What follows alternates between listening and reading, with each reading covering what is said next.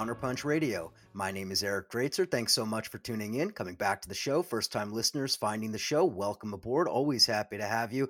Hope you've had a chance to go to Counterpunch Plus and uh, get your subscription. That is the way that you support Counterpunch. That is the way that you get access to all of those great features, all of those great columns we used to have in the print magazine, all available for you and a lot more over at Counterpunch Plus. And by the way, if you didn't get in on our fund drive, now would be another great time to donate to Counterpunch to keep us going. It's been 30 years. We hope for at least another 30. So uh, we really, appreciate all of your support. And of course, we appreciate all of those great voices on the left that uh, we are privileged enough to publish and to provide. So one of those is with me today. It's Kali Akuno. He is a regular on this show, I guess, at this point. Kali is a co founder of Cooperation Jackson, such an important political uh, initiative going on in this country. He is a co author of a brand new book that I really recommend everybody get copies of Jackson Rising Redux Lessons on Building the Future in the Present. Uh, the website is cooperationjackson.org. Make sure you bookmark that one and make sure you donate to Cooperation Jackson. Kali Akuno, welcome back to Counterpunch. Pleasure to be here as always. Thank you so much. And as always, you're one of the people I lean on for this kind of analysis, both in terms of what's going on in this country, but also how we build alternatives to what seems like a collapsing system. So let's talk about Jackson, Cooperation Jackson, as an alternative. I think we probably want to start by you know sort of leading our listeners into what this thing is. Not everyone has heard of it. Not everyone knows what it is. So Kali what is cooperation jackson? Cooperation jackson is a a vehicle uh, that comes out of a particular strategic framework. I want to start there because we'll, we'll come back to that uh, i think in a little bit. But it's a product of uh, the jackson kush plan and it is the division of that plan, which is rooted on creating a solidarity economy with its aim towards building economic democracy as a prelude towards a socialist transition. Now, that's a mouthful. And what it looks like on the day to day and in the real, uh, it starts with our base foundation, which is a community land trust the Fannie Lou Hamer Community Land Trust, which has over 40 you know properties, commercial, uh, farming, uh, and residential, uh, and that is our baseline, right? And then the other core division of what we do and what we have are several interconnected and interdependent worker cooperatives. And so there's a, a green team cooperative, which is like lawn care, uh, there's a Freedom Farms, uh, which is kind of, in many respects, like the flagship. Uh, there's Zero Waste, and then there's the the Community Production Cooperative. So those four, you know, basically, when I say interconnected and interdependent, we've tried to specifically design them to work in complement with each other, to be a part of kind of the carbon cycles, very concretely and, and directly you know, to try to reduce, you know, uh, uh, use and consumption and recycle like all the organic material to the greatest extent possible that we can to kind of regenerate the soils and keep a vibrant kind of local economy based upon a certain level of food security with the aim and objective of, of making our community food sovereign. Now, the long term piece of what we're striving for uh, you know, just so folks are clear, we're trying to advance a model wherein you know we can do to scale a complement of local based use production, right? Producing what we need for our immediate community based upon the resources available in our community, but then also have enough of a surplus that we can sell to kind of external markets to be able to both garner some income and, and bring in some more capital to extend and expand upon the projects that we have. Uh, we've been going at this now for nine years, right? So we're still a relatively young uh, organization, uh, and you know we've made, I think, some very significant uh, strides in the objectives that we've set out uh, for ourselves. But we got a, a long way to go, and you know just to try to, you know, we'll we'll get various phases of the talk today, but one of the things about talk about the book, one of the particular pieces is about the book, the Jackson Rising Redux, is to share in our direct experience. Because what we want folks to be clear, number one, we want more projects out there, you know, uh, in the United States, but in out the world, following a similar course of development. Because what we need to do is create, you know, our own value and supply chains to be able to kind of create a real alternative and not just some local one-off kind of project, however well it may be doing, you know, uh, in in our environment, right? Because we are very clear, and we'll talk about this also as well. Uh, a project like ours cannot exist in isolation; it can easily get crushed, right? And so this is to like spread the gospel, if you if you will, try to get more people to both understand the challenges uh, of what it takes to try to put on something like this, not as a thing to scare anybody off, but to just be real with folks about how hard you're going to have to work, how many capitalist, you know, uh, socialization, you know, uh, um, uh, points of orientation, socialization, worldview that it really takes to to do something different, right? And to try something different, new set of social relations. It's not easy, and we wanted to convey that message with the encouragement of get, getting folks to take up this task wherever you may be, but to not do so naively, not to do so blindly, and to not re- repeat some of the mistakes that we've made. I want to talk uh, most of our time today. I want to focus on things that are going on right now and uh, in the very recent past. But since we are starting with the origin of Cooperation Jackson, can you just tell us a little bit about who Chokwe Lumumba was and mm-hmm. what role he played in establishing this model, or at least opening the space for this model, and uh, how Cooperation Jackson evolved after his passing? Right, right. Well, let me let me put us all like in a in a particular frame.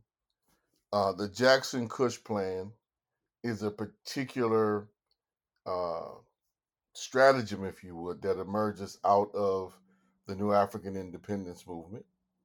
Uh, and for those of you who don't know, that the New African Independence Movement is one of the particular kind of tendencies that comes out of the Black Liberation Movement.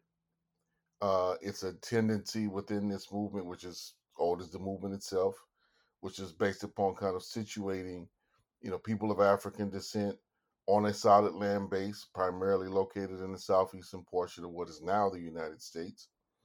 Uh, and to the aim and objective, you know, as a basic through line for all the different kind of forces and tendencies, is to attain a level of self determination for Black people. And this is just kind of one of uh, of one of many strategies developed over the course of time. This one is just, I think, uh, uh, through a course of a lot of work, a lot of trial and error in Mississippi, specifically over a 50 year period. You know, uh, that Chokwe was one of the people instrumental uh, uh, in kind of executing over that 50 year period. Just got to a particular level of maturation where that movement was, our movement was able to kind of test some ideas through the electoral arena.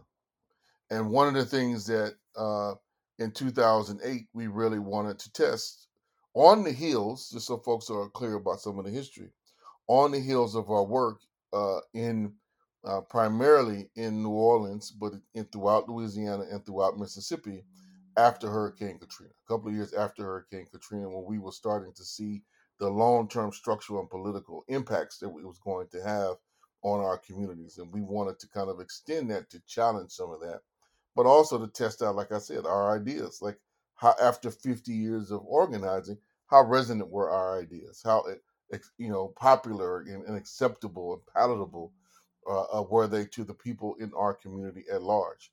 And so to get in the electoral arena, in many respects, was a test of that, right? And uh, you know, to be clear and specific, because I want folks to know the history, which is important. You know, uh, Chokwe uh, and myself uh, we were both members of the Malcolm X grassroots movement and the New African Peoples Organization.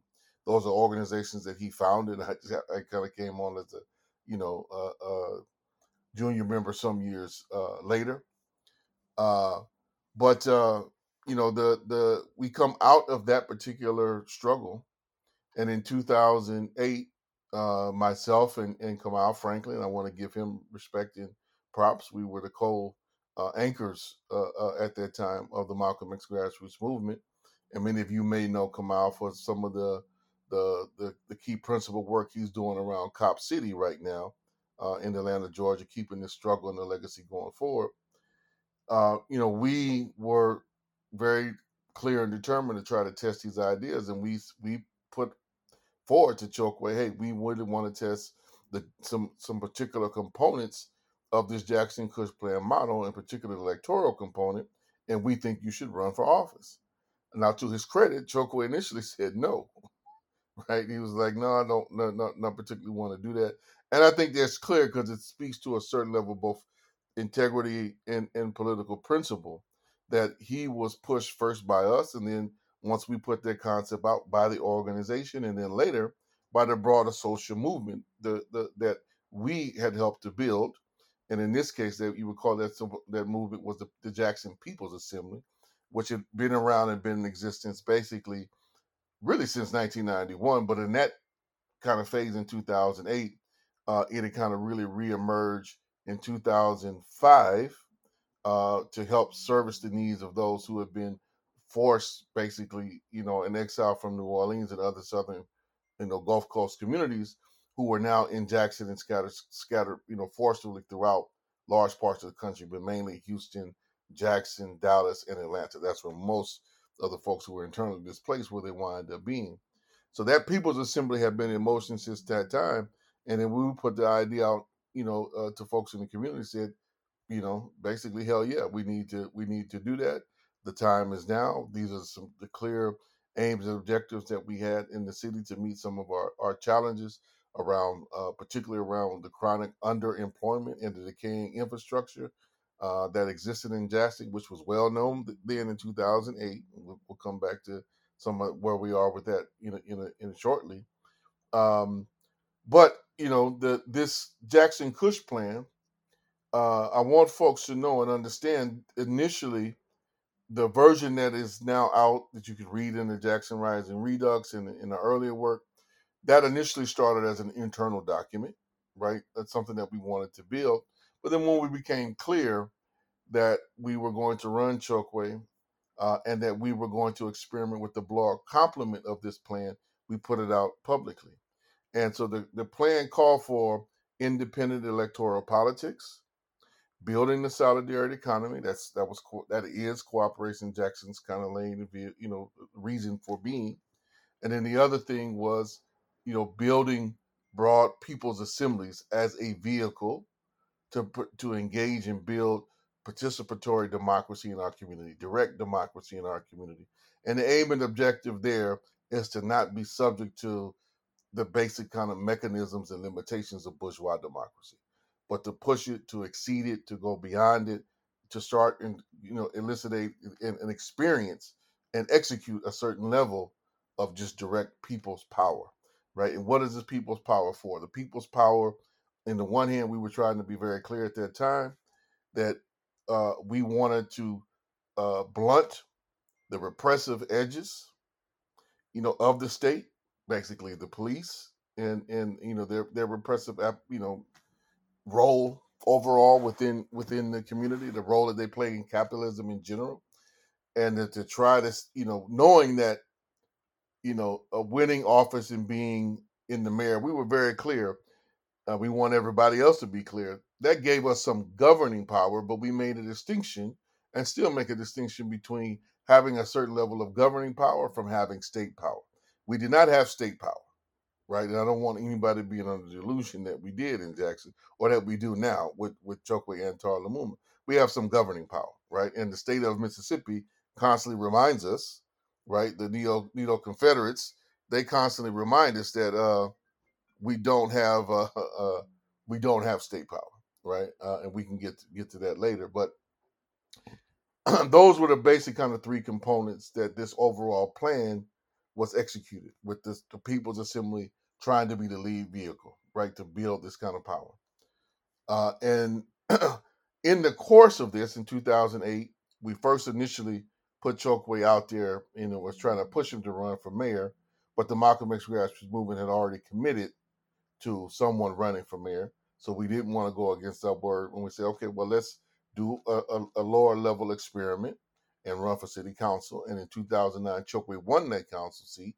But we were always clear, you know, from the beginning that we wanted more of the executive power, right? And Jackson, so folks know, has a has a, a strong person or a strong man mayor type of governance, which means, you know, the mayor uh, uh, gets to uh, forms a budget and he gets to execute that budget. And our city council has a certain level of approval of the budget, and then just line item vetoes uh, uh, uh, if they have a majority to block certain initiatives within the context going forward. But pretty much the whole execution, the framing of government is between him and and uh, the, the the structures that he then gets to govern. So we wanted that particular power to be able to execute a broad program. You know, we articulated basically what we what wound up becoming called the Jackson Just Transition Plan. That was an objective to try to make you know the city uh, a zero waste, a zero emission city, basically by 2030, with some core commitments that we were doing there, and then for you know uh, uh, there to be uh, some very structural changes in both procurement uh, and in hiring and setting up a cooperative fund, as well as creating a department that would do some training and support level work from within the actual city. That that would help to develop uh, cooperatives, and then we wanted to try to change and articulate like basically a new framework for the governance of Jackson by creating a, a, a human rights uh, a charter for the city, uh, as well as a human rights commission. And we wanted this human rights commission to really have some broad uh, powers, but particularly the power to hire and uh, uh, fire, you know, uh, the the police chiefs and to, to basically take them to task for any and all violations executed against the community, right? This was that blunting piece. And then, you know, we were trying to, within this initial vision, trying to move uh, to democratize as much as the, the city as possible in a direct way, right? And we had a phrase that we were going to try to make all the, the, the principal questions of governance max questions, right? To do our part, our best to use the kind of the microphone, if you would, of being in the mayor's office to really be kind of an educator in chief, if you would, to just thoroughly explain to folks, hey, this is how your taxes are being spent, this is how your taxes are being raised, this is how this is, you know, so folks could directly be informed and then intervene through the people's assemblies and through the Human Rights Council and Commission to be able to do that. And then the final ultimate expression of that uh, you know, there were many things, but you know, just the kind of core pieces that I wanted in was we wanted to set the city up that over a course of time we were subjected to a human rights budgeting process, right? That we would have as much of the budget as possible be subjected to a broad participatory framework of setting the priorities of what the city should allocate, you know, its its precious resources, its limited resources to, under, with an understanding that you know, a budget is a reflection of your values and your priorities, right? And so, like most cities, you know, if if you look at your, you know, the most municipalities, the largest line item budget is the police, right? And I want that to sink in. So, is that our, who is that, you know, protecting, right? Who is that serving? Uh, for that to be the majority kind of expense, if you would, in, in the city. So we wanted to counter that, and so Chokwe ran on this platform was elected basically on this platform, but unfortunately only had eight months in office to execute the core any core aspects of that program because he, he unfortunately died of some uh, mysterious circumstances, if you would. He died, uh, they say, basically of a heart attack um, uh, in February of, uh, of 2000 of, of 2014. So just a couple of years, he got elected in 2013. So less than a year into office, uh, he died. He transitioned, and so we wanted to to. This is those of us who, myself and the cohort who started Cooperation Jackson. We wanted everybody in our community to know that that was like a not a one-off event. That it wasn't just a, a one-trick kind of a pony. That there was real, you know, uh, teeth and intentionality behind uh, this plan and so we were already taking steps to launch Cooperation Jackson or something like Cooperation Jackson. We didn't have that name initially. Uh, and we were moving in that direction, and we were one of the ways in which we were trying to emerge this, you know, working with Chokwe was we we pulled together this piece called uh, the Jackson Rising New Economies Conference, uh, and that wind up being held in May of 2014, May 2nd, 3rd, and 4th. Uh, and so we wanted to go forward, but mind you, this is this we started organizing and announcing this conference in October of 2013. So this was supposed to be like a big coming out of our broad kind of solidarity economy program and platform that we had the city council already lined up uh, to approve. In fact, the day that Chokwe died, uh, there were two major things that were on the city council's uh, uh agenda to be approved. One was a public works uh, uh, director, and for us, so I want folks to know at that time, public works was the largest line item, you know, kind of budget, largest sector of the budget. So again, talking about the priorities, you know, I think the city at that time already had some of its core priorities uh, uh, in right perspective, by that being the largest and trying to deal with our immense, you know, and decaying infrastructure. That was well known already then. But somebody we wanted to put in there who came from our political orientation, came from our framework. Uh, he was going to be nominated and approved. We had already Chokwe was a master at at you know uh, knowing what counting the votes before we actually had the city council votes. I think in in all that time there was only one vote we ever kind of got uh, surprised by, and that was kind of a, a, very intentional effort by a block of folks on the city council uh, to try to balance some power. So we kind of uh, you know we didn't like it, but we kind of understood what what that was about, right? Uh, uh, and then kind of negotiated. But he would he knew all beforehand, long before he put something up, by doing one on ones. Chokwe did one on ones with every city council member for at least an hour every week, every week, right? Uh, trying to be, and the point is trying to build a broad consensus, right? And like actually demonstrating, trying to practice democracy. Hey, let's put everything you know, like on the table, you know, and then the, the certain kind of rules. He couldn't pull them all together in side meetings because it's against, against the principles of, you know, having secret meetings and all that kind of stuff. But I want to just give folks a perspective of what it is and what it looks like to try to do you more radical kind of governance within the limited confines of a bourgeois, you know, order, right? And so that the day that he died, Willie uh, uh, was supposed to be uh, uh, uh uh, he was going to be elected to to run our public works department, and then this whole proposal that I had laid out of creating, you know, this this uh, uh, this revolving loan fund, uh, this educational kind of department, and then some some new policies and regulations in and around both city procurement and hiring. All that was going to be approved, uh, but unfortunately, he died before the city council meeting and neither one of those ever saw the light of day. So, knowing this, Cooperation Jackson, we say, was born prematurely, right? Because we wanted those particular things in place to give a certain level of both material support, uh, but also, you know, some some uh, infrastructure kind of capacity to the initiative. So, Cooperation Jackson was born without that, and we often say it was kind of born somewhat prematurely, uh, but we pressed on nevertheless to keep advancing the Jackson Kush plan. I think we made the right decision. Definitely, you know, it made us encounter more challenges than we had originally envisioned. But I think we learn more from uh, doing those types of uh, uh, uh having to face and deal with those types of of challenge of, of not having any level of municipal support and having to go our own. You know, gives you a deeper appreciation of, you know, with with any kind of municipal regime what to ask, why to ask, or why to stay away from it at different times and being clear strategically. And I think we've kind of come up with a certain level of mastery of that in the course of our nine years. But that's in short, uh, uh, you know, the basic kind of birth story of, of Cooperation Jackson and where and how Chokwe Lumumba was directly involved in its construction.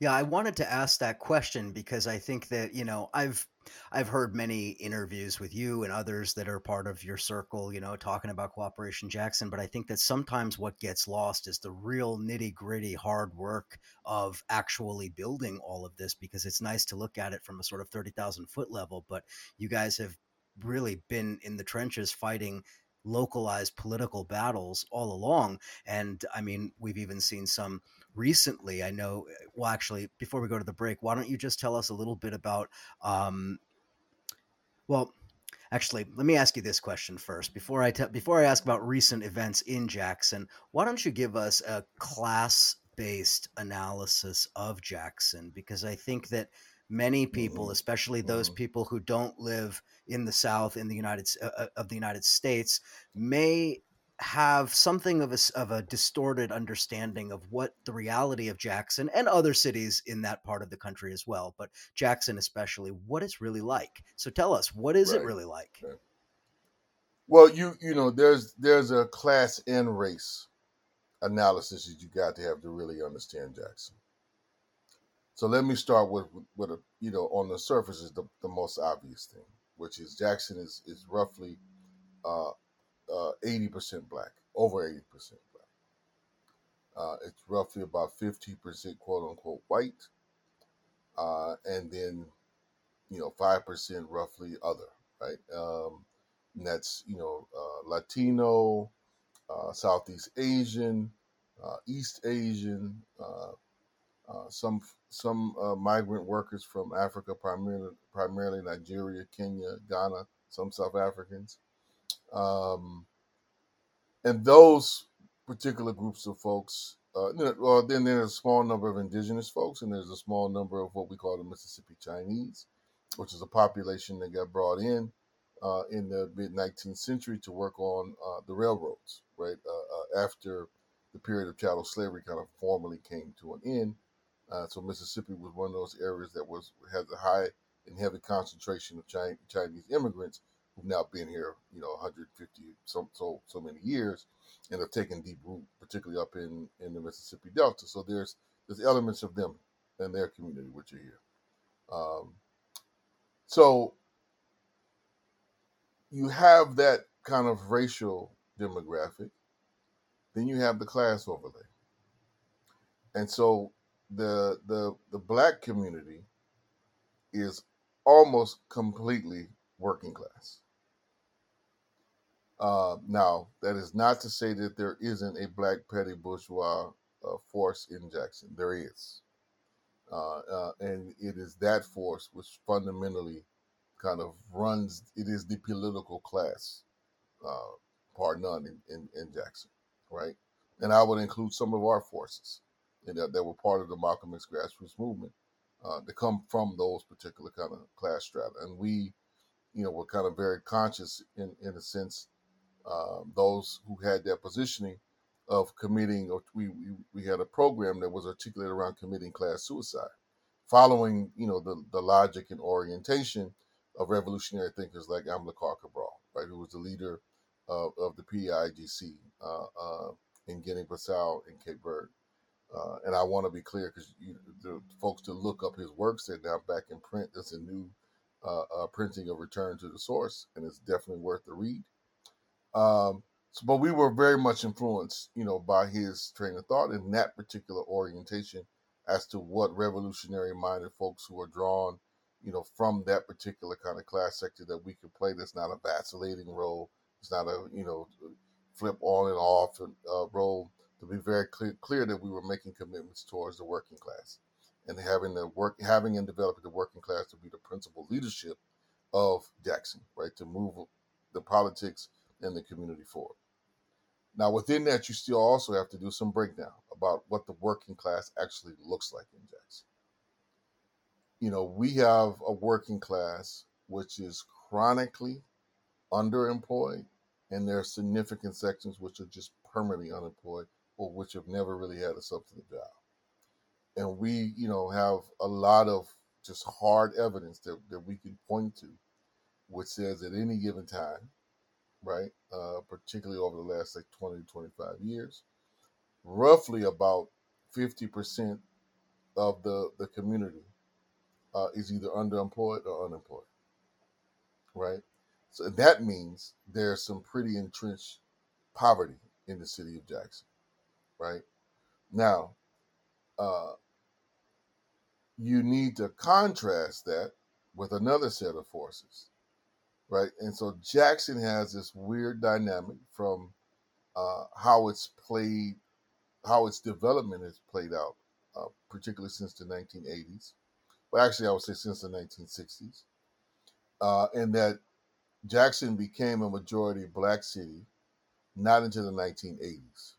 So places like Oakland, places like Baltimore, like Cleveland, uh, you know, as a result of the quote unquote Great Migration, they became majority black shortly after World War II, some even before there. And these were folks who were leaving from Mississippi, leaving from Texas, leaving from Oklahoma, leaving from Arkansas, Alabama, Tennessee, South Carolina, Georgia, uh, northern parts of Florida, uh, North Carolina, and Virginia, primarily, and parts of Kentucky, heading uh, uh to Chicago to St. Louis, to Detroit, primarily to work in the industrial heartland areas that the U.S. empire had constructed, you know, beginning back in the 1870s, right?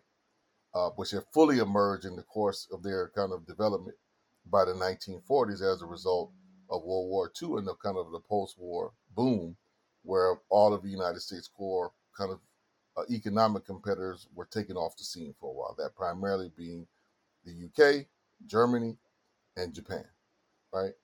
So black folks who had come from these southern areas occupied the core constituencies of the of the working class, the industrial working class, for that for that period of about 50 years, roughly from 1945 roughly until like the 1980s, when a massive program of deindustrialization was intentionally pursued in the United States to break the back of the working class, but particularly the, the more radical sectors of the black working class that had clearly emerged and become politicized beginning in the 1950s with the highlight of the 1960s and 70s with the black liberation movement, all the, the urban revolts that happened from Newark to Harlem to LA to Detroit, uh, Cleveland, you know, many places in between.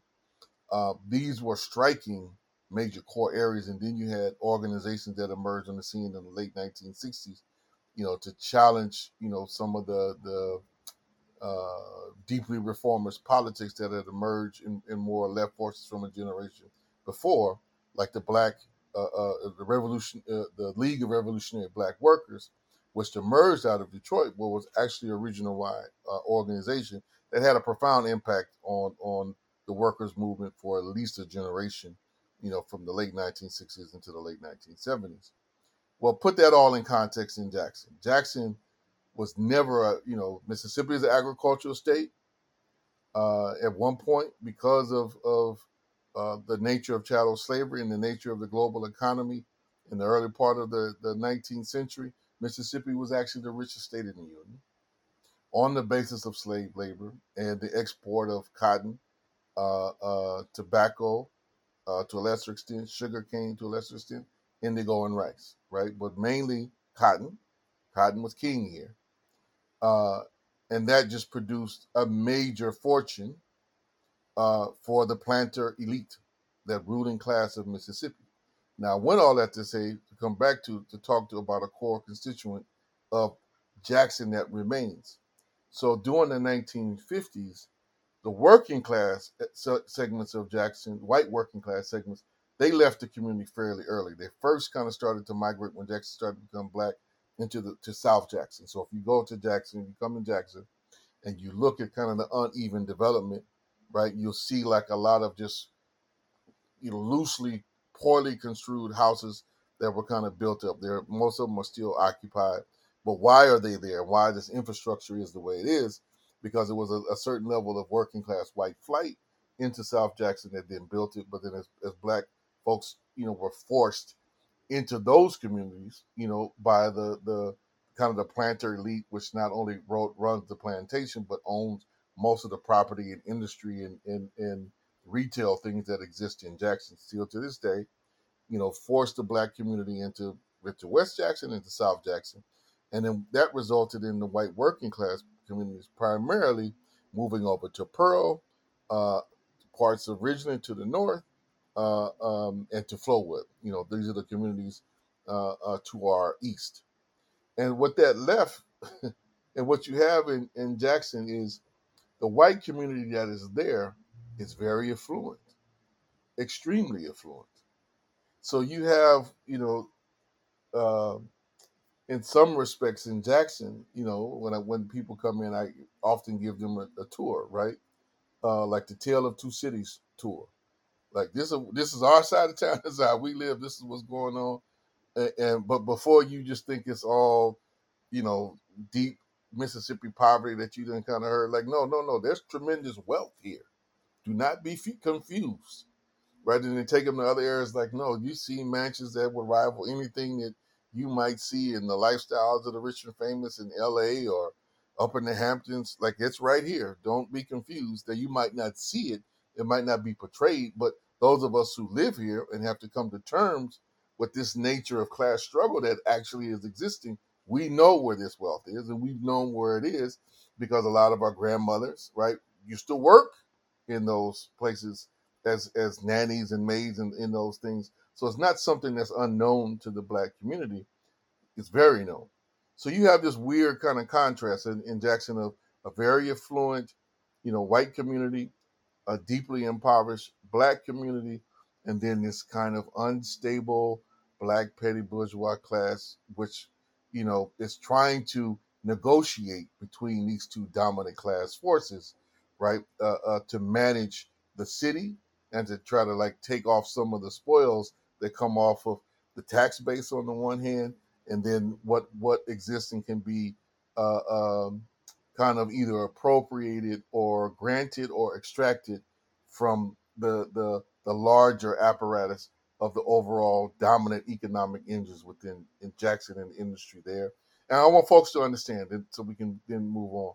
Jackson is a transport hub. Again, I said, remember, Mississippi is primary agricultural state. But Jackson, number one, you got to understand, it's a city that was intentionally constructed to be a midpoint of transportation along the Mississippi River to move goods and services from Chicago to New Orleans and from Atlanta to Dallas Fort Worth. That is what Jackson is, fundamentally as a structural entity. And that was first uh, you know articulated by its relationship to the Mississippi River and the barges in those systems, and then Jackson is on the other end of another river, the Pearl River, which defines its its uh, eastern border, and uh, the other component uh, is late, the later construction of that, which was the railroad. So Jackson is at the intersection of a whole network of railroads that got built basically from the 19 the 1830s, uh, roughly until like the 1950s a whole intersection of just railroads that go there that connect you to the river. Uh, and then the latest infrastructure that got laid on that was through the urban renewal or Negro removal programs, you know, the 1950s, 60s, and 70s. And that's the freeway in- infrastructure that got built. So Jackson uh, is one of the major uh, uh transport stops along the 20. And the 20 is a freeway that basically goes from California all the way, you know, over across the country uh, uh, where does it end? It ends, I believe, in in South Carolina. Uh, and but the major point, like again, is, is the you know the major stops along the twenty, uh, going from from Dallas is Dallas is Shreveport, then Jackson, right, and then McComb, then uh, uh, Tuscaloosa, where the University of Alabama is, then uh, uh, uh, Birmingham, and then Atlanta. So you see this kind of just this route of you know major kind of political sites, but also major historical industrial sites and the moving of these goods and services. So Jackson's economy is really structured around moving agricultural goods from the Delta and, and like wood and other stuff from the eastern portion of the state and then shipping it off, right? Uh, and then the other kind of core component of what Jackson has grown to become as the state's capital is the seat of where you know most of your your federal, state government kind of institutions are are housed, and then all the services that come around that. Those are the things that structure Jackson's real economy, and then there's spin-offs around the trucking and transportation, and then the underground economy, particularly sex work, which is a feeder to that trucking and transport industry. So that's to give you a real picture of what we're contending with and the space in which we're trying to like organize and transform for our community and and you know move a broader you know socialist agenda. And part of the reason why um, I think it's important to get that kind of an analysis is because although there's obviously a lot of uh, particularities for Jackson that are unique to Jackson. At the same time, many of those uh, phenomenon that you described absolutely apply to many cities across right. this country. Um, I was in Schenectady, New York last weekend. Schenectady, New York, former industrial city. Albany, New York, similarly have many of those same uh, uh, trends from the 1970s and the 1980s, leading to the sort of post industrial, hollowed out poverty that you see in a lot of sections in places like Schenectady. And I'm saying that because that's where I was on Sunday. But I mean, there's many cities like that, of course. Um, at the same time, Jackson is also unique because of the obvious history that you're uh, alluding to here. And we're going to take a break right now. But on the other side of the break, I want to talk about some of the events um, and uh, um, some of the drawbacks that you've seen and some of the events and, and, and situations that have developed in Jackson in the last couple of years that I think illustrate some of the struggles that you're talking about. So let's take a quick break, go over, uh, get yourself a copy of Jackson Rising Redux Lessons on Building the Future in the Present while you're listening to the break music. Go order that book, and we will be right back to continue our conversation with Kali Akuno here on Counterpunch Radio.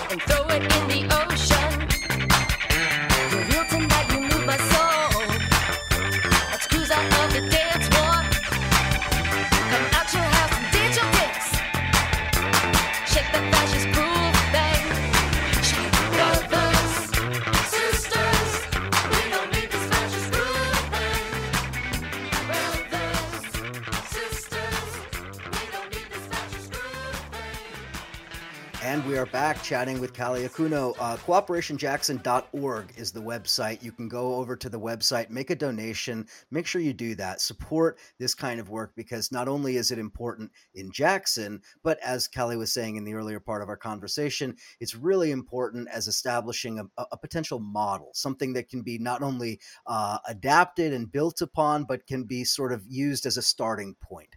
I think that's really important. Every region, every city, et cetera, has got its own unique uh, circumstances, and Jackson is, of course, no exception. Kali, tell me a little bit about recently there was a big, you know, headline grabbing story in Jackson about the water, the water system yeah. in Jackson. You know, this made national headlines. Of course, I think everybody knows in recent years a lot of talk about Flint, Michigan, but Jackson kind of flew under the radar with COVID and many other things that were going on at the same time. I think it's really important to talk about not only the story that came out, I guess that was in 2021, 2022, but also how that relates back to those public works that you were talking mm-hmm. about at the very beginning of all of this because i know in our prior conversations that we've had you talked about the importance of you know uh, modernizing the water infrastructure and and and you know fixing this decaying infrastructure that hasn't happened. And here we are eight years later, and Jackson has a severe water crisis. Tell us about it. Yeah. Well, I mean, the last, um, the beginning, the end of summer and the beginning of uh, fall, so the end of August, beginning of September, uh, Jackson's water system just basically collapsed. Now, uh, what triggered this particular collapse uh, was some unprecedented rain, right, that we were having last summer. Uh, Jackson, you know, the the living expressions of climate change uh, in our area is that the seasons don't add up anywhere. If you look at a farmer's uh, almanac, you know, uh, anybody familiar with doing any farming knows the farmer's almanac gives you the seasons, when to plant, what's best to plant, etc. Well, a lot of that information is now obsolete because this the climate change has already majorly adjusted the the the, seasons in our area, and uh, it, we now have a you know what we consider real winters. Uh, some of you listening in the north might laugh at us, but you know uh, we are now uh, on the regular are getting hit by these deep uh, polar vortexes uh, that typically come in now, uh, the end of January through February and parts of March, uh, and leaving, you know, uh, snow and ice uh, that that sticks. You know, that Jackson has a history of parts of the South will sometimes get a little snow, but it typically doesn't last a day, right? It melts. Not anymore, right? Uh, it sticks around for weeks. And you got to recall, we don't have the infrastructure. Like, we don't have the stockpiles of salt. We don't have the plow machines to move stuff off the, the roads that you might find, you know, like any place north of St. Louis, I would imagine, right? We don't have that. Uh, and there's no plan or resources to acquire it because it's still not totally construed as being normal. And the other thing now, it, it rains more often. Uh, instead of like rains typically being uh, in April and May, they're occurring more frequently in August and July. I mean August and September and into October, right? And then and the summers kind of move more to like August, September, October, right? Not May, June, you know, July, August, like not that period. Um, and so we just this last year we just got inundated, and and the the officials like Chokwe Antar, actually the mayor Chokwe Antar did a actual press conference two days before like all the systems just basically collapsed and the pump stopped working to tell people that they should evacuate certain areas because they were going to flood. So we had knowledge that this was going to happen because we've been well aware for probably 20 years now that it wasn't just a matter of if the system was going to really collapse it's a matter of when and the, the narrative that, that gets portrayed, particularly by the governor, the present governor of Mississippi, is, you know, these black folks don't know how to manage anything, right? They don't know how to govern. Well, if somebody comes and tells you two days ahead, I would move or go look for a hotel, you know, does it mean that they maybe made some mistakes? Yes, but they know enough and are trying to get a, a, enough to manage a crisis to just not leave you in the lurch, like what happened uh, in New Orleans, like with Hurricane. Just to give a Hurricane Katrina, just to give you a contrast, and, and because the contrast was there, the hurricane came and went, right? What destroyed New Orleans was the flood after the hurricane, when the people did not get a warning about all those levee breaks. Well, warning was issued. Like that lesson definitely learned by our forces, of which in this case I would definitely consider Antar one of our forces. And knowing that history, wanted to give a heads up. Now, why and how? Because the system has been systematically deprived of resources for 30 years. Particularly the last 10 have been uh, uh, particularly vicious as, you know, the governor, Tate Reeves, has been in control over the key levers of the allocation of resources to municipalities. First, you know, now as the governor, but before he was the governor, he was the lieutenant governor.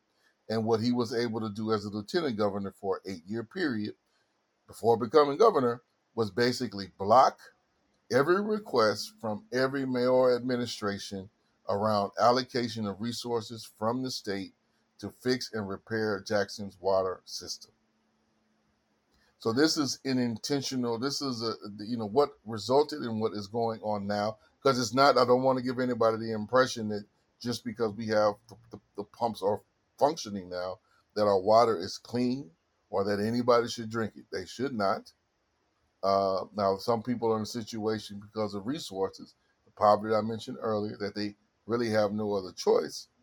But the system is not fixed, and we still have a major crisis on our hand which is being aggravated by the nature of how the U.S. constitutionalism functions and works. And what do I mean by that?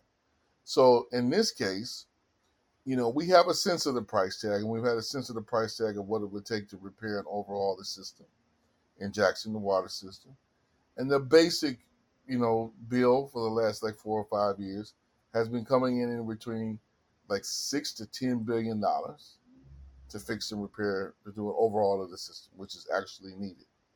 Now, keep in mind, Jackson's annual budget, no budget has ever gone over, uh, uh, uh what, uh, anywhere close to a billion dollars. I think the largest one was one of the budgets that we instituted, uh, which was close to like eight hundred million dollars, right? Which is a, a a borough budget, a fraction of a borough budget in New York City, right? So it should give folks a perspective. So I wanted people to, to have a sense of that because you're talking about if we spent every penny for the next five years, we still wouldn't of, of, of our city's total budget for the next five years, just trying to repair the water system. You could do nothing else and you still wouldn't have enough money. Right, given how money is allocated right now, what the budget is. So this is only going to really be, you know, dealt with if there's some resources that come from the state, of which they should, since Jackson is, is the capital of the state, you would think, and from the federal government. Like those are the only inst- entities that really have that level of immediate resources to move around. So Bennie Thompson, you know, uh, the congressman, you know, the black congressman for the state of Mississippi, during the last kind of special appropriations before everybody went out, uh, you know, for their all the, the, the representatives and senators went out for their winter break. He kind of pulled off a minor miracle and was able to basically secure about eight hundred, about uh, close to a billion dollars to repair Jackson's water system. Right, he did some did right by the city. I don't know what all the mechanisms were, but he, he tried to do right by the city. Well, guess what? because that money cannot be directly allocated to the city, even though that was the stated purpose of how it was secured, the state of Mississippi has enacted a series of laws this last you know legislative session to basically steal 80% of that money to reallocate it where the Republican neo-Confederate supermajority wants it to go, not to the city of Jackson. Uh, and this is very similar to the dynamic, you know, which is which is structured around race and class, like it is in Flint. Uh, there are ready solutions that could have been done very early on in Flint to go back to the original water source, being the most obvious one. Um, you know, uh, and there there is very clear what needs to happen in Jackson, and it's been clear, right? Uh, our public works department has a very clear knowledge of what what's broke, what needs to be fixed, how much money it would cost, uh, and this is just being systematically denied by the state, either just by not allocating resources that the state itself controls, right, through the taxes and, and resources levy, or by the extraction and theft. And that would be, I mean that theft of the federal resources that are coming in that have been specifically been allocated to fix Jackson's water system. So this crisis is going to go on. And part of the reason I want everybody to be clear uh, that it is it is going to continue is because they are trying to are are let me be very clear the the Tate Reeves and the super you know neo the, the neo Confederate super majority that runs Mississippi right now they want to send a clear message and create a clear example of failure of, of our political project to be a warning to anybody in any other municipality or social movement thinking otherwise. And they don't care if the city runs down over the course of the next five to 10 years because it helps them on a certain level facilitate uh, uh, more people moving out of the city because they have to. So Jackson is facing, in my view, an existential crisis. Our project, uh, the overall Jackson Kush Plan project, I think, is facing the existential crisis because number one, which we didn't talk about, the city of Jackson has been shrinking over the last decade because of our, in, I would say, our infrastructure kind of collapse. That being the public schools, that being the roads, that being you know fewer jobs, like all these things. The city has already been shrinking, and when you get to a situation where you can't drink the water and your children can't drink the water because you know fear of lead poisoning, fear of other contaminants, people are going to start making rational choices to move elsewhere and they would have no problem with that. Depopulating the city, particularly getting rid of its black working class majority or weakening its black working class majority, means that folks like like Chokwe Lumumba and Chokwe Antar Lumumba with their radical politics will not be able to get elected. So there's an intentionality to, the, to this that I want folks to be very cognizant of as to why this is being allowed to happen, why it's being perpetrated and extended in the way that it's being extended. There's an aim and objective here that the right has, and it's at our expense in trying to prove our model and our example to be a failure. And it's more than just depriving Jackson of resources, isn't it? I mean, we we read in, in just in recent months about the attempts to set up essentially a white controlled political I don't know what would we even call it? A white controlled segregated political parallel political authority? Parallel political system? How yeah, would we describe right. uh, well we this... call it apartheid. This is yeah. to be clear so folks understand this is apartheid 2.0 uh, and I want everybody to know the, the bill that we're, we're referring to or really with two bills kind of compressed into one is HB 1020 and it passed. Right? I want folks to know it passed and the version of it that passed um, not only has a special kind of cutout zone, uh, primarily reserved for the white richest, you know, uh, components of the community, but it gave special police and administrative power over the courts over the whole city. And so, I want folks to understand what that means is that now there's, you know, and, and I don't mean this lightly, there's an occupying army that is being prepared to take over Jackson as of July 1st when this this new law that was passed, as HB 1020, becomes in effect. And it is being administered and will be controlled by the governor, not by the people of Jackson, you know, who get to vote in their mayor, who supposedly supposed to control the police, have some level of control over, not by the, the, the Hinds County sheriff, which is again something somebody directly elected by the people in Hinds County, of which the majority of Jackson is situated.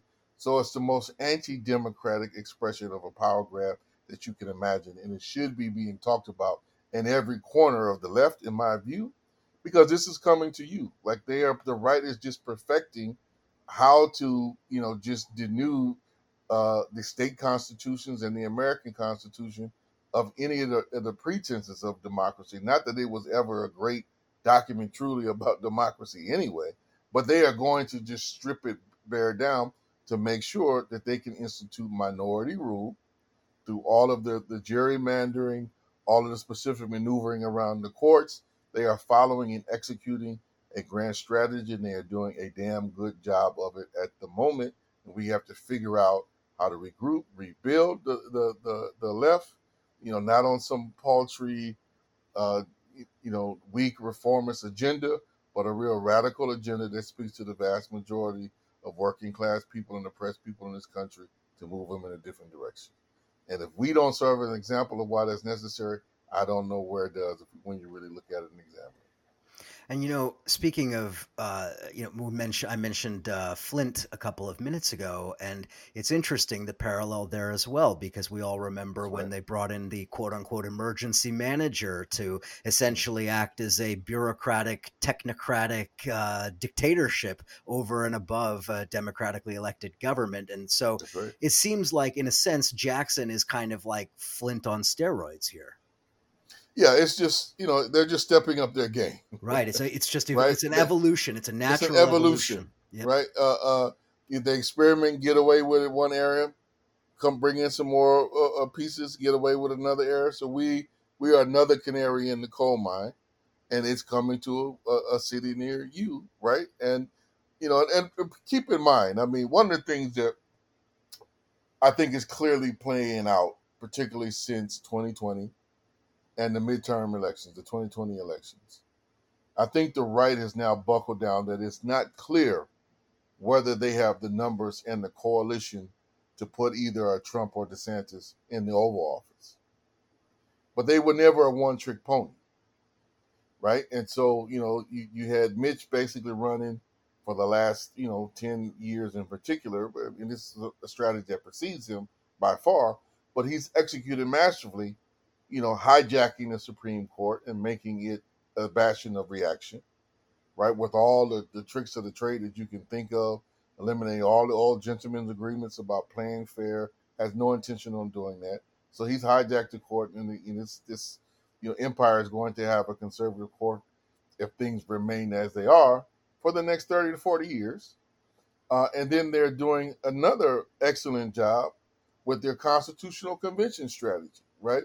And they now have a solid core part of the map of having the, the, the South pretty much on lock, and now increasingly most of the Midwest and edging more and more towards the West, right? You know, Arizona, uh, uh, uh, New Mexico to a lesser degree, uh, but Utah, Idaho, Montana, North and South Dakota as core areas of you know their kind of political base, and are very clear about you know effectively utilizing the already built-in undemocratic aspects of the U.S. Constitution to extend their rule. And what do I mean by that? Right, when you just look at you know many people tell you about uh, the electoral college, and that's again a legacy of slavery.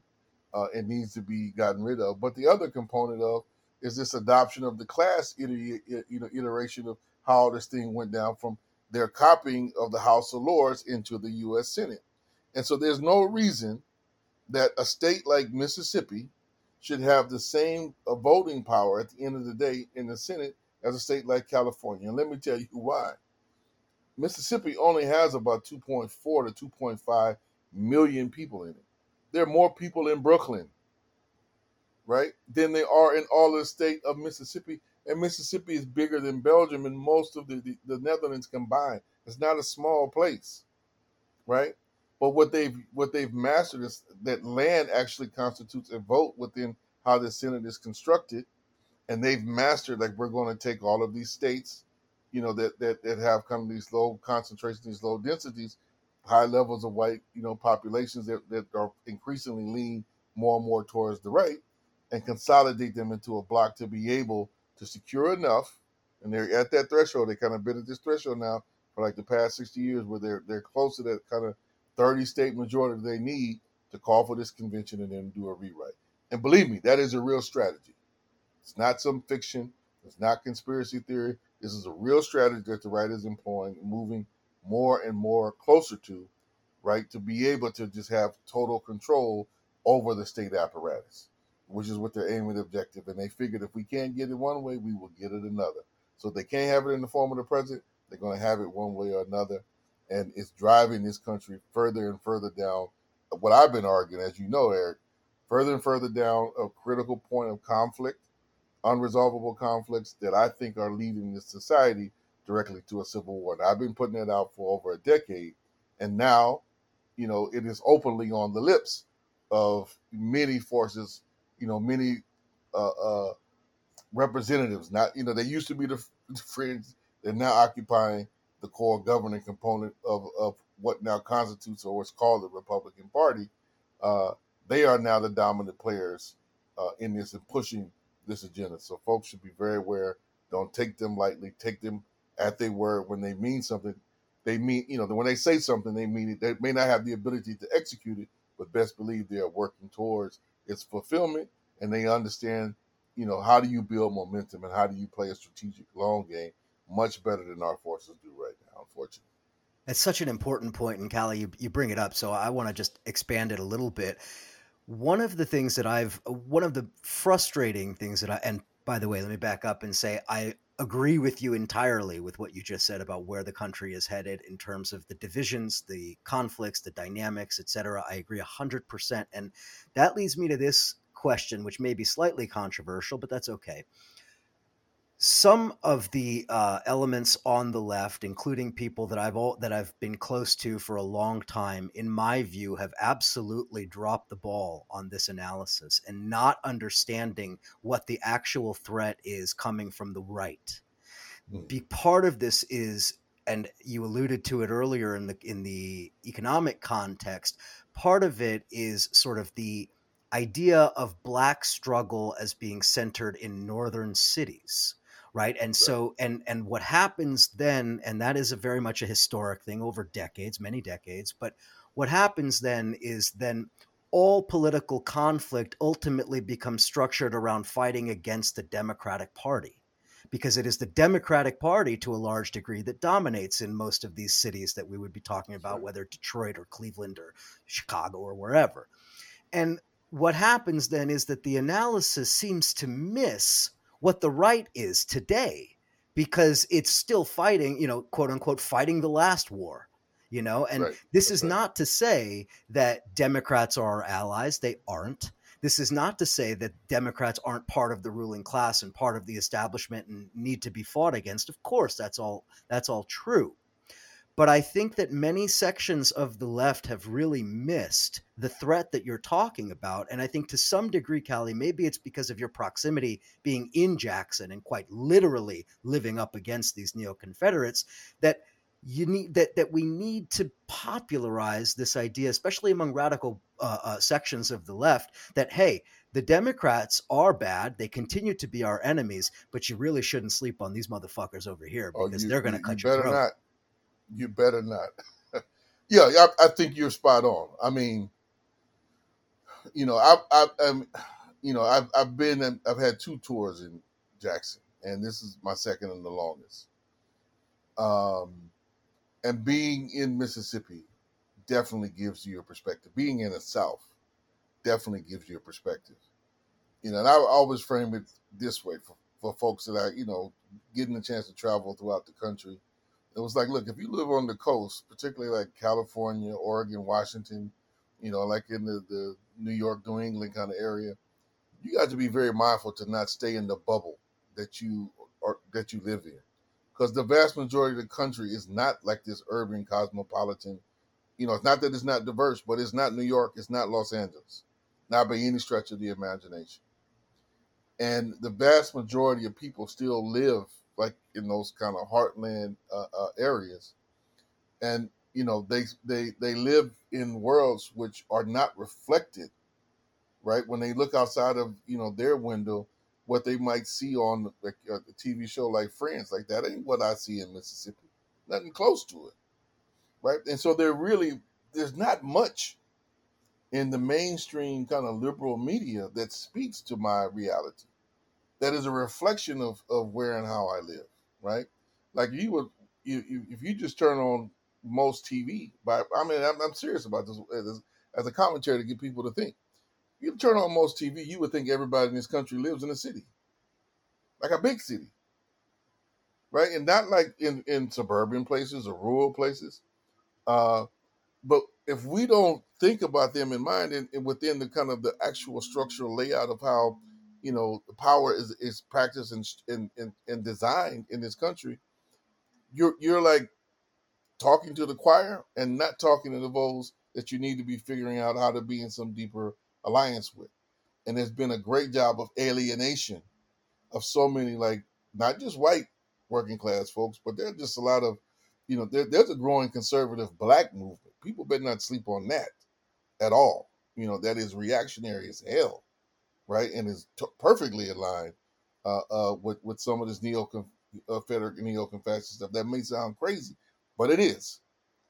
Um, and so being we having this proximity uh, uh, is giving me a lens. But I'll tell you, and I just tell the audience, you know, the thing that really got me to start really paying attention to this was was in the early 1990s. I was a student in California, uh, and I started doing uh, uh, micro radio, getting trained in doing micro radio, right? Setting up our own radio stations, our own networks. Uh, you know, and I was trying to convince other leftists, hey, we need to get. Now, this is before the before I knew about the internet. I think before it became this big public, you know, kind of utility in the mid mid to late 1990s. So this is before then. Was saying we need our own communication mechanisms. So me, I was going to just training after training all throughout California, uh, parts of Oregon, uh, uh, uh in, in, in Nevada, for about a four year period, just getting trained up, getting the network. And you know what I started noticing then? It's like 91, 92.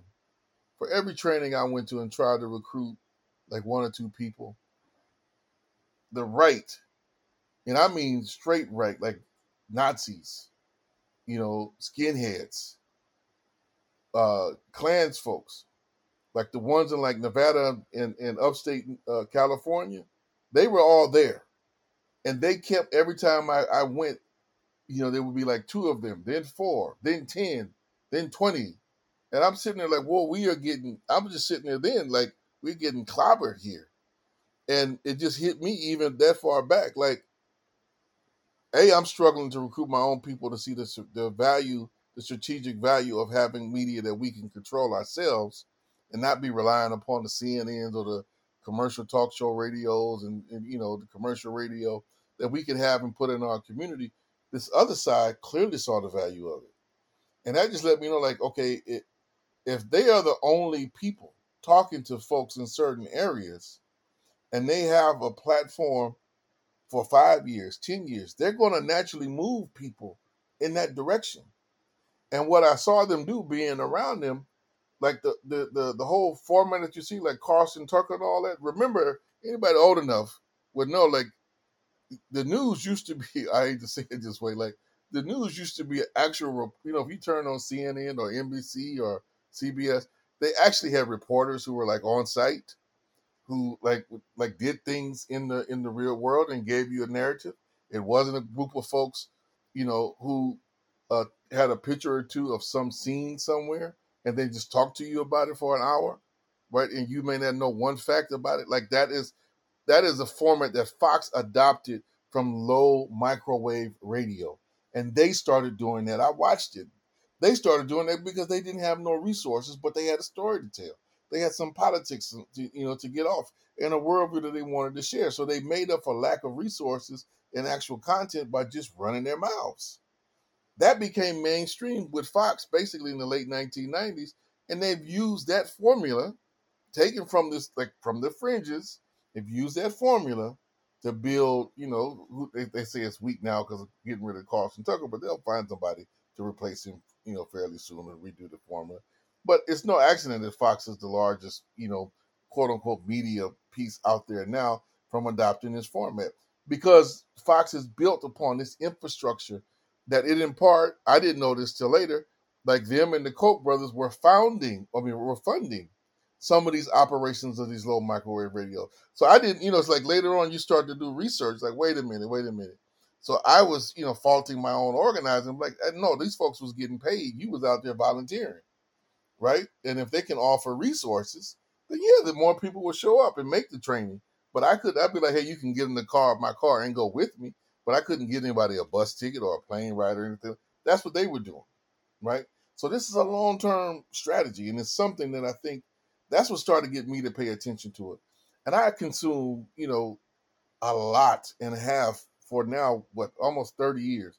I consume a lot of right wing radio. A lot, y'all.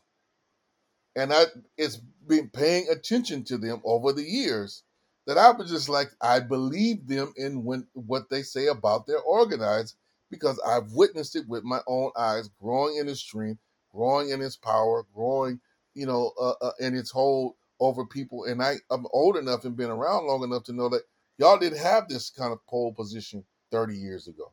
You've built that. Now you've had some major support of capital to get there, but still, there's a tremendous amount of strategy and organizing that got there. But they always had this agenda. That's what I want folks to understand. Right? Folks have been pushing uh, on their side at least the folks I got exposed, they've been pushing race war for a long time, right? And so it's no, to me, it's no accident that here we are now, 2023, and you, you have somebody like Marjorie Taylor Greene talking about the Great Divorce, or or Tucker Carlson talking about you know the the, the replacement theory. Like I've been hearing that on on right wing radio going back to like at least 1996, 97, both of those terms, right? So uh, this has been, and people have just didn't take them seriously enough, and you can see it growing. Like people, I remember, you know, doing work in the in the mid 1990s, and people didn't take Newt Gingrich, you know, uh, uh, seriously enough. And then, you know, like uh, uh in in 2000, when basically, you know, the the, the Bush, you know, uh, team basically orchestrated a mini coup. Uh, and, and we just kind of went on like there's nothing happened. So they've been building and aggregating this power. So it should be really on a certain level, no surprise. Like and now we everybody's kind of shocked to like to hear this stuff. Like, no, we allowed this to happen by not taking ourselves and taking them seriously, right? And following into like a lot of this liberal rhetoric. Like I so like I, you know, I gotta stop pretty soon, but it's it's this point like, you know, how many decades have we heard liberals say uh, abortion would not be touched? I'm just using as an example, whether you agree with it or not. This was their rhetoric. It won't be touched, and if they come after it, you know, uh, uh you know, we're going to tear up the streets, and then sit there and watch, watch all these confirmations for the last 20 years, where they sit there and allow themselves to be lied to. Listen to Gorsuch and some of these other folks. No, I'm not going to touch abortion. Like, did you not read their papers? Did you not understand the society that that you know endorsed them and what his position was, right? Did you not? It's like how did how did you uh, uh, lied and alluded, you know, uh, uh, gave yourselves illusions as to what was happening, what was possible, thinking that you were playing some gentleman's agreement and that was established fact. They have no established fact. They're about rule, you know, uh, uh, subject us to their rule one way or another. Majority rules means nothing to them. So, yeah, I mean, it, you're right. We most folks are still fighting the last war, and then the the approach now that I see, which is also scares me to an extent, is like there's an awakening now.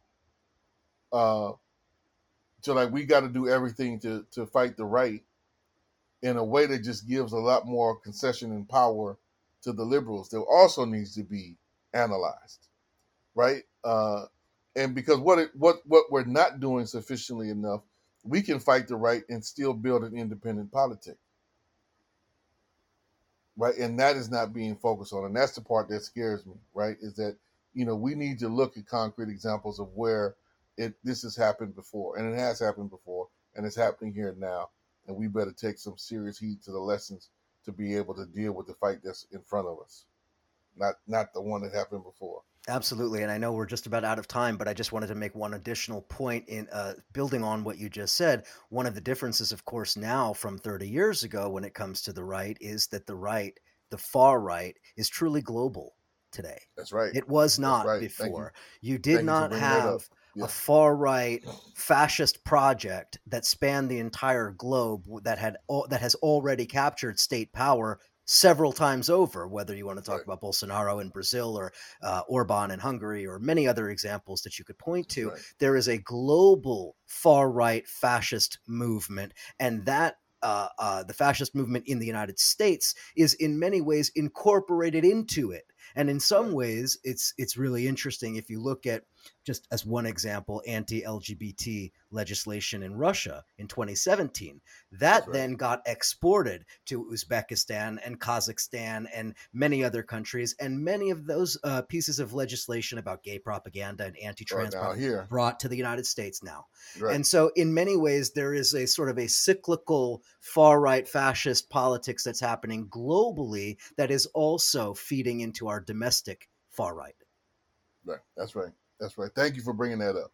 That's a point I always bring. They have an international, we don't, and we need to be very mindful of that, right, in real time, and the work we got uh, uh in front of us. The website is cooperationjackson.org. Make sure you go there, give your donations. This is a project that absolutely is deserving of as much support as possible. The book, Jackson Rising Redux Lessons on Building the Future in the Present. Follow Kali on social media. I know he's doing book promotion, book events. You've been traveling around. Find Kali, connect with him, get involved in the movement. What else can I say? It's so, so important. Kali Akuno, as always, thank you for coming to CounterPunch and talking with us. Thank you. Pleasure to be here. Listeners, as always, thank you again for the continued support, and we will talk to you again next time.